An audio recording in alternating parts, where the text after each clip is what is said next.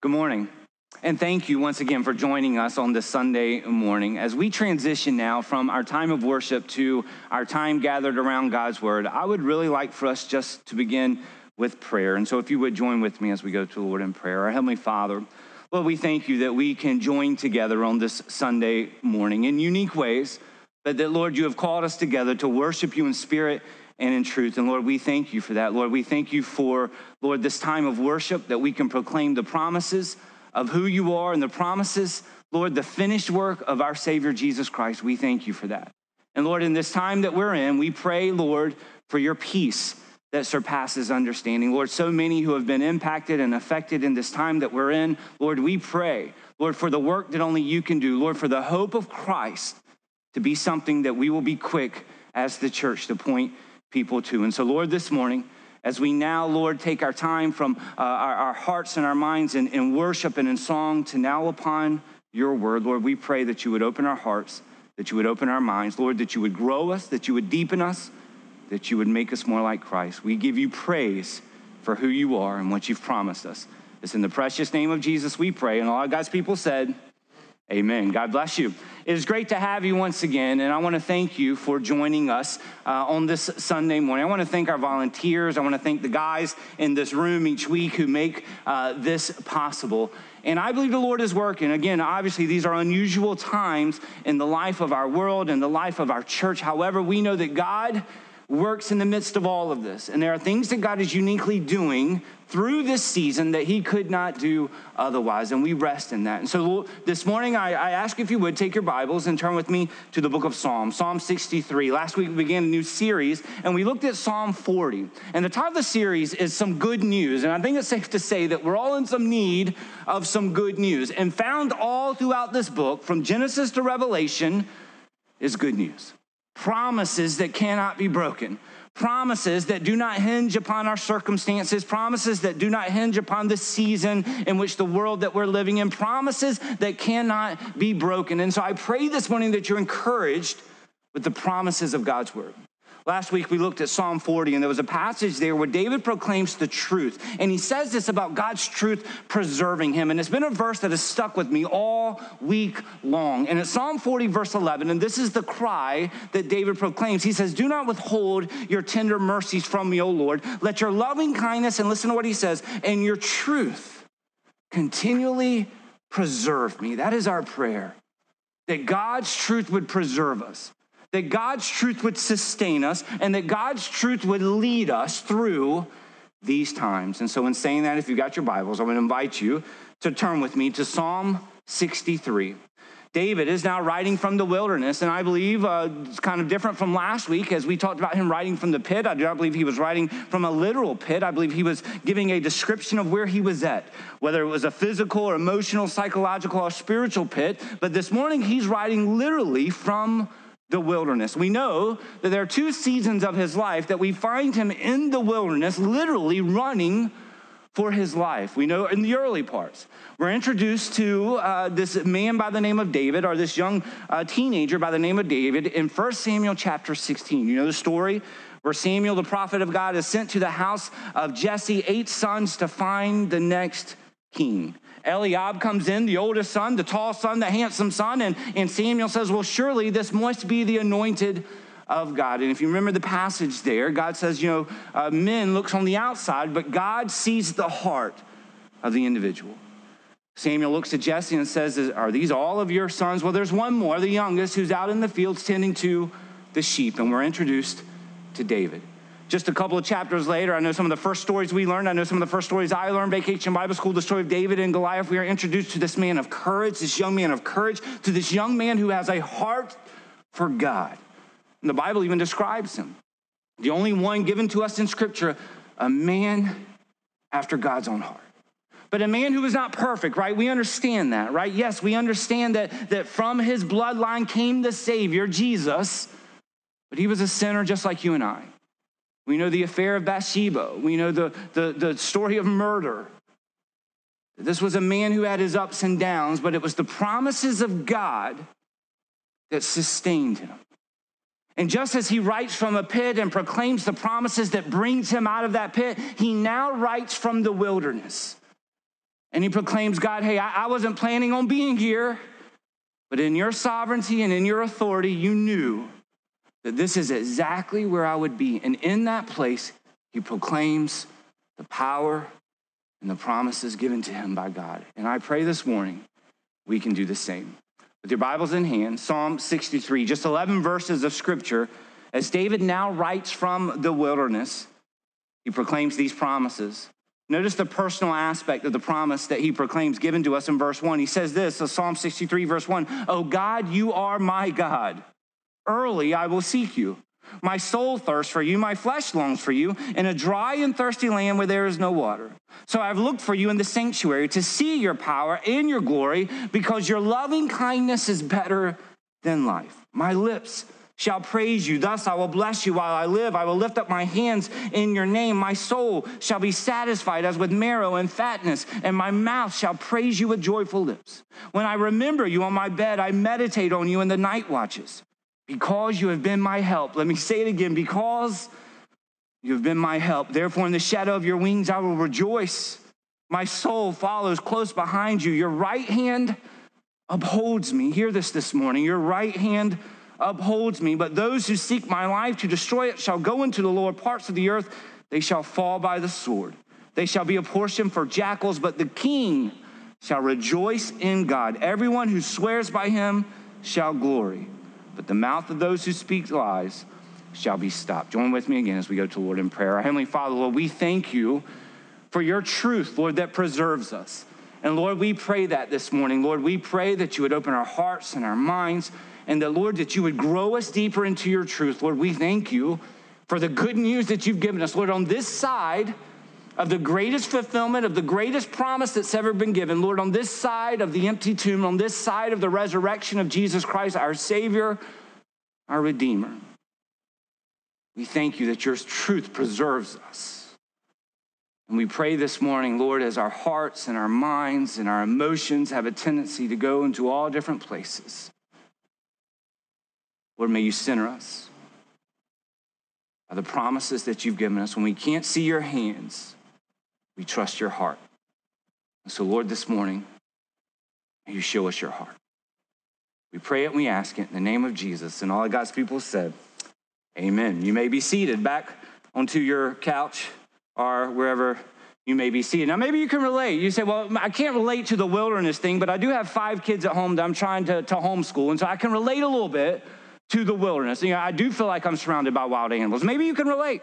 You know, even, even just the haircut deal, right? I mean, maybe, maybe you can say, well, I can't relate to the wild animals, but I feel like I've lived in the wilderness for 20 years because all you have to do is look at my haircut. We gave our son Tristan a quarantine haircut this past week. And let's just say this it didn't go very well. Let's just say this that uh, it was confirmed, not that I needed confirmation in this, but it was confirmed that not only am I not gifted in, in, in, in, in serving in the parking lot, but I also don't have the gift of cutting hair. But anyway, you'll see that, I'm sure, as uh, we gather back together. He'll be the kid of many kids with the bad haircut. Let's walk through this passage. And what I pray this morning is that you are encouraged because I know the Lord has been encouraging me because I'm with you. I've got questions. I've got doubts. We all do, right? And in the season that we're in, the enemy loves to work in the gray areas. And so, what must we do as a body of believers? We must be centered upon truth. We must pray what David prays in Psalm 40 that, Lord, may your truth continually preserve us. Man, I pray this morning that you would allow the promises of this passage to sink in. Look at what he says here, beginning in verse one. He begins this beautiful psalm really with a two part praise. Look at what he says in verse one of Psalm 63 Oh God, you are my God. It's a two part praise here because basically what he says is this He says, first of all, I'm going to praise you for who you are. Elohim, God, you are God. And we know that just even in that name, right? I mean, just even in that name alone, it is speaking of the plurality of, of majesty and fullness and, and honor. It, it, basically, the literal translation is you are the God of God. You are the Elohim of Elohims. And so it's a two part praise. Not only is he identifying that he is the creator God, the all powerful God, the one who upholds all majesty and honor, but he says, What? You are my God.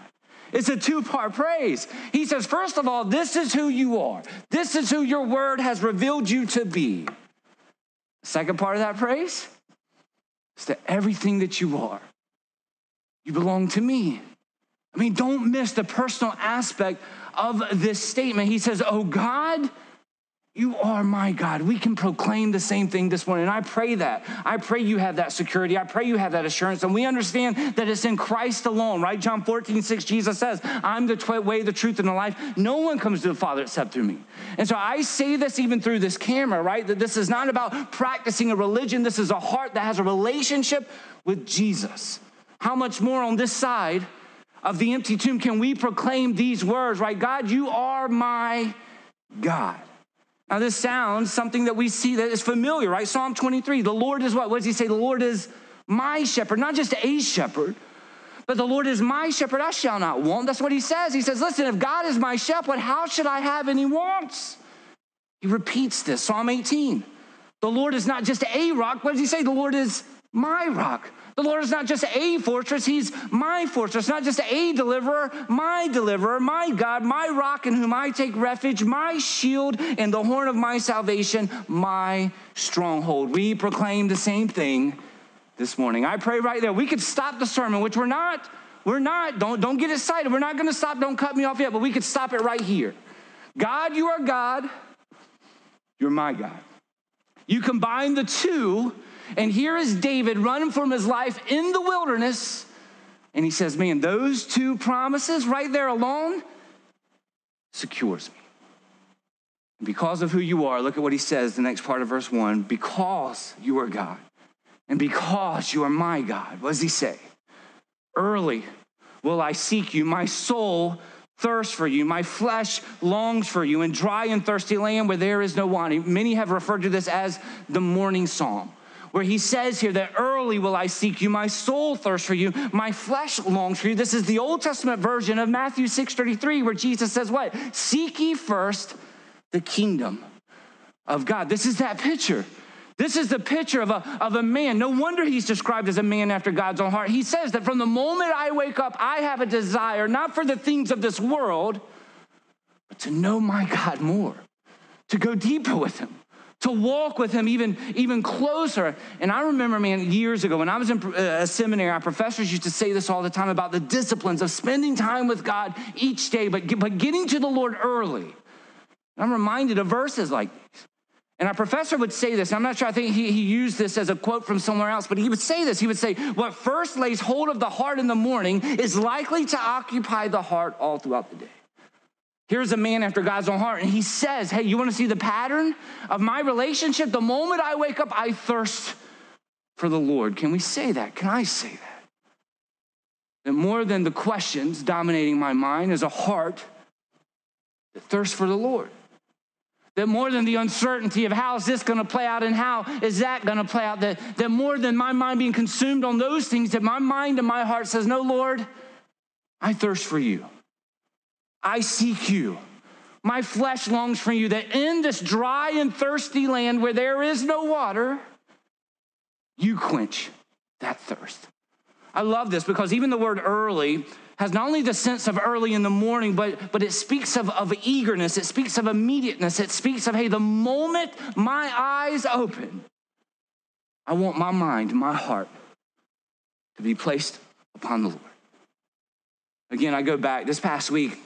It's been amazing how my mind's gone back to so many different things as I've read just these 11 verses of Psalm 63. But this past week, I remember in seminary, one of our seminary professors, who was a former pastor, spent a lot of time with this psalm. And, and I went back and I actually was able to find some of the notes from uh, that class. And, and he was a, a, a, retired pastor. He had, he had been in the ministry for over 40 years. He was in his early 80s and he was teaching a pastoral care and, and ministry class and he was talking about this psalm and, and, he, and he made the statement. I went back and I looked at it in my notes. He made the statement. He says, Listen, you want to talk about the secret to fulfillment in life? He says, Listen, the, the world is filled with people trying to find fulfillment.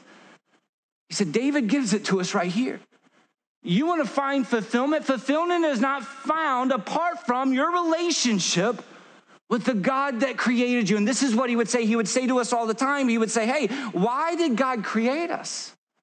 And we kind of think to ourselves and we'd say, okay, is this a trick question? No, it's not a trick question. Why did God create us? He created us to have a relationship with Him. then why wouldn't that relationship with Him be the greatest source of our fulfillment?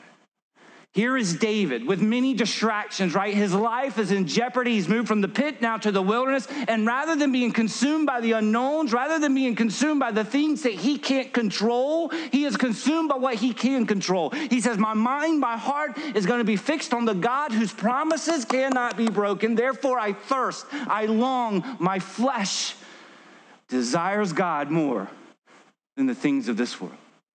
But notice, man, he's honest about his situation right? I mean, I mean, he doesn't he, he doesn't really beat around the bush here. He, he tells us here. He says, in a dry and thirsty land where there is no water. Maybe you can relate to that this morning.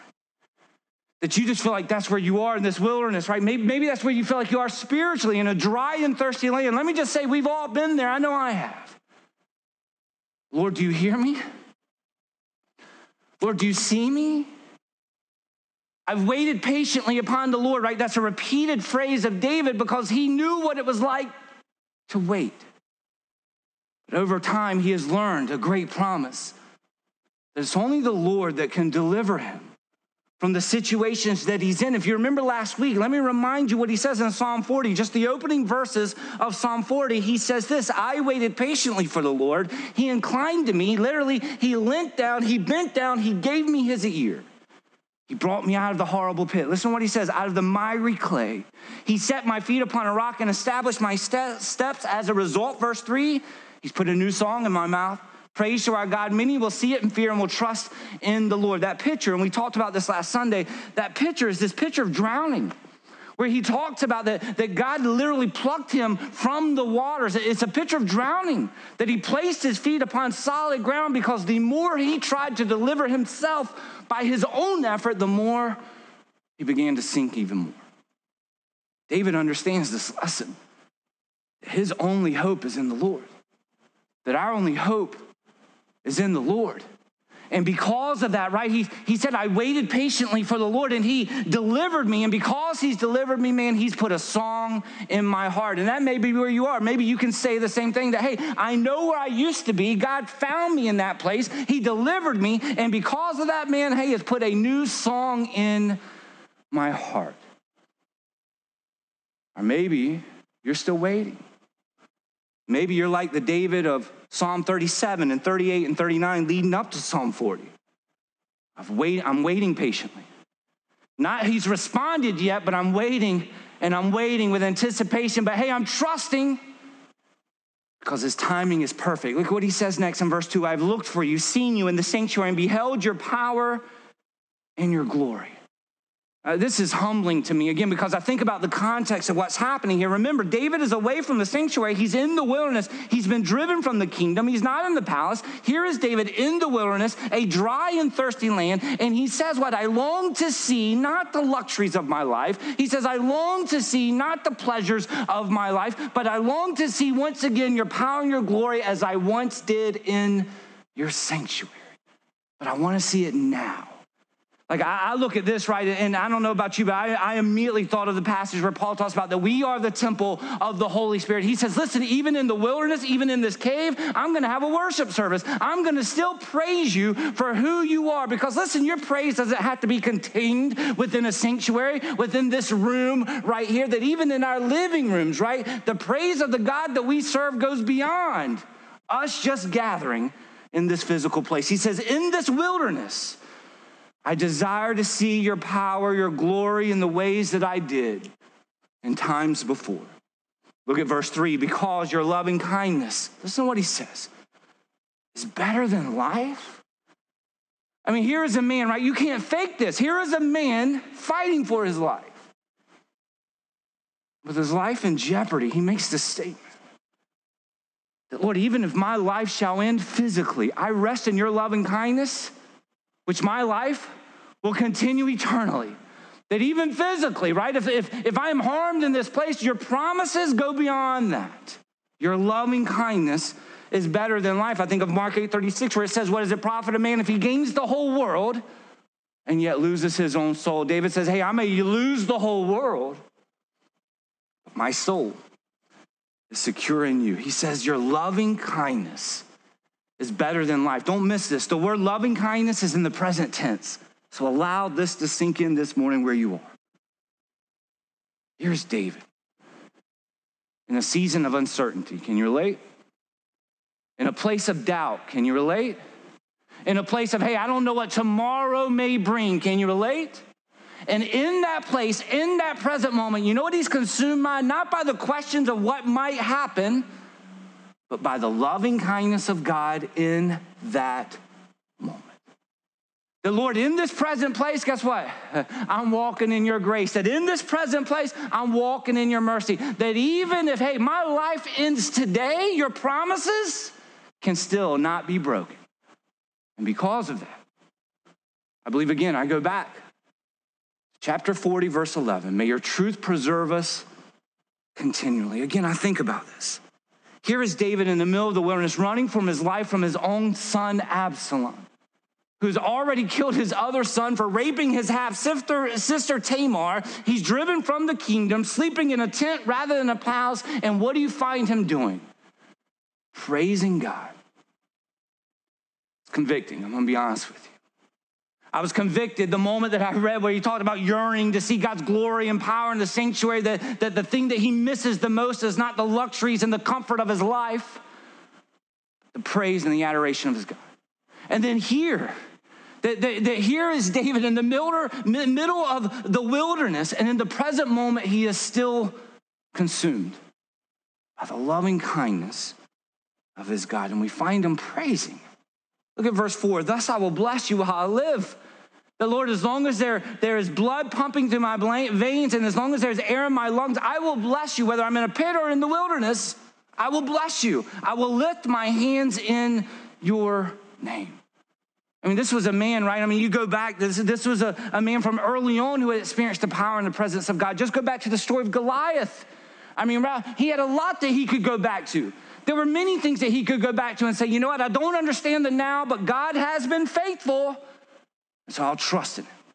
Uh, we can say the same thing. But here is David in this place of the wilderness where he says, Hey, in this place of suffering and pain, I'm to praise you. I will praise you in this storm. Many of you have heard that song. remember years ago hearing a message from a pastor, and the title of the message was The Prescription for Suffering. I remember I was at a place in my life where I didn't really want to hear it. I don't know if you've ever been in that situation. Um, before uh, I was the guy standing on the stage, there have been many times that I was the guy sitting in the room where the Holy Spirit was stirring in my heart, the Holy Spirit was convicting me, and, and I was doing everything I could to, to push it away. I was doing everything I could to, to try to be distracted by anything I could put my mind on other than what the Holy Spirit was trying to tell me. And I remember this message where he talked about that. Hey, he said, if you're suffering and, and if you're in pain and, and if there's questions, he says, I've got a prescription for you. And I really began to listen. Okay. He says, just simply praise the Lord. I was sitting there thinking to myself, there's got to be something more than that, right? He built this thing up, and, and that's it, really, just to praise him? And I remember he stood on that stage and he challenged every one of us in the room. He says, Listen, I don't know the details of your life, and I don't know the details of your circumstances, but I challenge you that if you're in a place of uncertainty, if you're in a place of that, that's a struggle, if you're in a, a, a storm in your life, he said, I challenge you. Wake up and rather than being consumed by the unknowns, by the gray areas, lift your voice and praise the Lord. And I see that right here with David. Look at what happens here. Look at verse 5. My soul shall be satisfied as with marrow and fatness, and my mouth shall praise you with joyful lips. Like I read this and I see a guy like in a cave somewhere. And, and, I think he's reminiscing back to palace food, right? I mean, I think he's reminiscing back to the steak and the potatoes. Like, I don't know all that they were eating, but, but, but I think he, he's now eating crickets and little weird things. And, and he's talking and thinking about, man, I was satisfied with marrow and with fatness, the physical things. But look at what he does. But he says, now my satisfaction, what has really quenched me, is my relationship with the Lord, and my mouth shall praise you with joyful lips. Listen, he is speaking of feasting, but rather than feasting upon physical food, what he's talking about now is that in the wilderness, in the cave, in the pit, he is feasting upon the presence of the Lord. And he says, Listen, you want to talk about satisfaction? Steak, potatoes, fruit, none of that compared. In quenching hunger and quenching thirst, nothing of that compared to way the presence of the Lord quenches my deepest heart's desire. Because guess what? This is why I was created. Look at verse 5. My mouth shall praise you with joyful lips. Listen, listen, this was a guy who had already experienced the power of God, the presence of God, right? He had seen the hand of God. And this was a man who says, Listen, whether you deliver me physically now or not, it's not gonna cease my praise. You've already shown yourself faithful, you've already shown yourself to be true. As long as I can speak, I will lift high your name. I remember a professor saying years ago the definition of personal evangelism, he said basically you could summarize it with this it's one beggar telling another beggar where to find bread. I mean, that's really the gospel, right? What does it mean? It means the good news. What are we trying to do? We're trying to share the good news as beggars who found bread as beggars who recognize that the things of this world cannot quench the deepest desires of the hunger and the thirst that God has created us for. And David is proclaiming that. David is saying, listen, all of those things have been removed, but even though all of those things have been removed, I am sustained, I am full because of the presence of God. My relationship, not a religion. This is my relationship with the God of this universe. You are God, you are my God. You are God, you are my God. As God, this is what the word tells me who you are. As my God, this is what it means for me. Look at verse 6. When I remember you on my bed, I love this. I meditate on you in the night watches. He says, When I awake from my sleep, I will place my mind upon you. And listen, this is where the battle takes place. Ephesians 6 tells us spiritual warfare, right? It's the battle of the mind. And I can relate to this. I'm sure many of you can as well, of, of how you've been there in the middle of the night, right? Woken up in the middle of the night, how easy it is for your mind to go to the gray areas, the unknowns, the what ifs. He says, You know what? No. When I awake in the night, I will meditate upon you. Don't miss this. Don't miss the action of this. I will place my mind upon you. There's an action here. I will put my mind upon you. And I'll rest in your promises. Look at verse 7 because you have been proven yourself my help. Therefore, in the shadow of your, of your wings, I will rejoice. Again, he's claiming the faithfulness of God from tre- previous trials, previous tribulations. Again, just, let's just go back to the story of Goliath. And I pray this morning that wherever you may be, that you can do the same. In your place of uncertainty, in your place of questions, that you can go back to a time of your life God showed himself faithful. And I believe what we find David doing here is that, hey, I don't know the dot that's gonna connect the current moment, but I've seen him work in the past. And because I've seen him work in the past, I will wait patiently upon the Lord. I love what he says, therefore, in the shadow of your wings, I will rejoice. Listen to what Psalm 91 says He who dwells in the secret place of the Most High shall abide under the shadow of the Almighty. I will say of the Lord, He is my refuge and my fortress. My God, in Him I will trust. Surely He shall deliver you from the snare of the fowler and from the perilous pestilence. He shall cover you with His feathers, and under His wings you shall take refuge. Listen to this His truth shall be your shield.